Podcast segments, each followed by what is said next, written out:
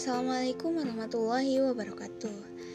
Selamat mendengarkan kembali dalam podcast learning kali ini bersama saya Sipa Nuryanti. Kali ini kita akan membahas tentang gerak dasar lokomotor. Setelah mendengarkan podcast ini, kalian diharapkan dapat memahami dan mempraktekkan gerakan ini dengan baik.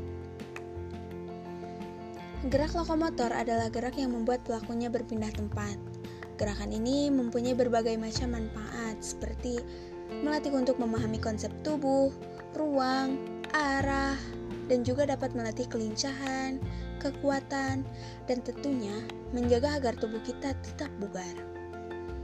Adapun contoh dari gerakan seperti berjalan, berlari, melompat, gerakan hopping, skipping, galloping, dan masih banyak yang lainnya. Demikian pembahasan secara singkat tentang gerakan dasar lokomotor. Semoga kamu dapat memahami dan mempraktekannya dengan baik. Sampai berjumpa kembali dalam podcast learning selanjutnya. Wassalamualaikum warahmatullahi wabarakatuh.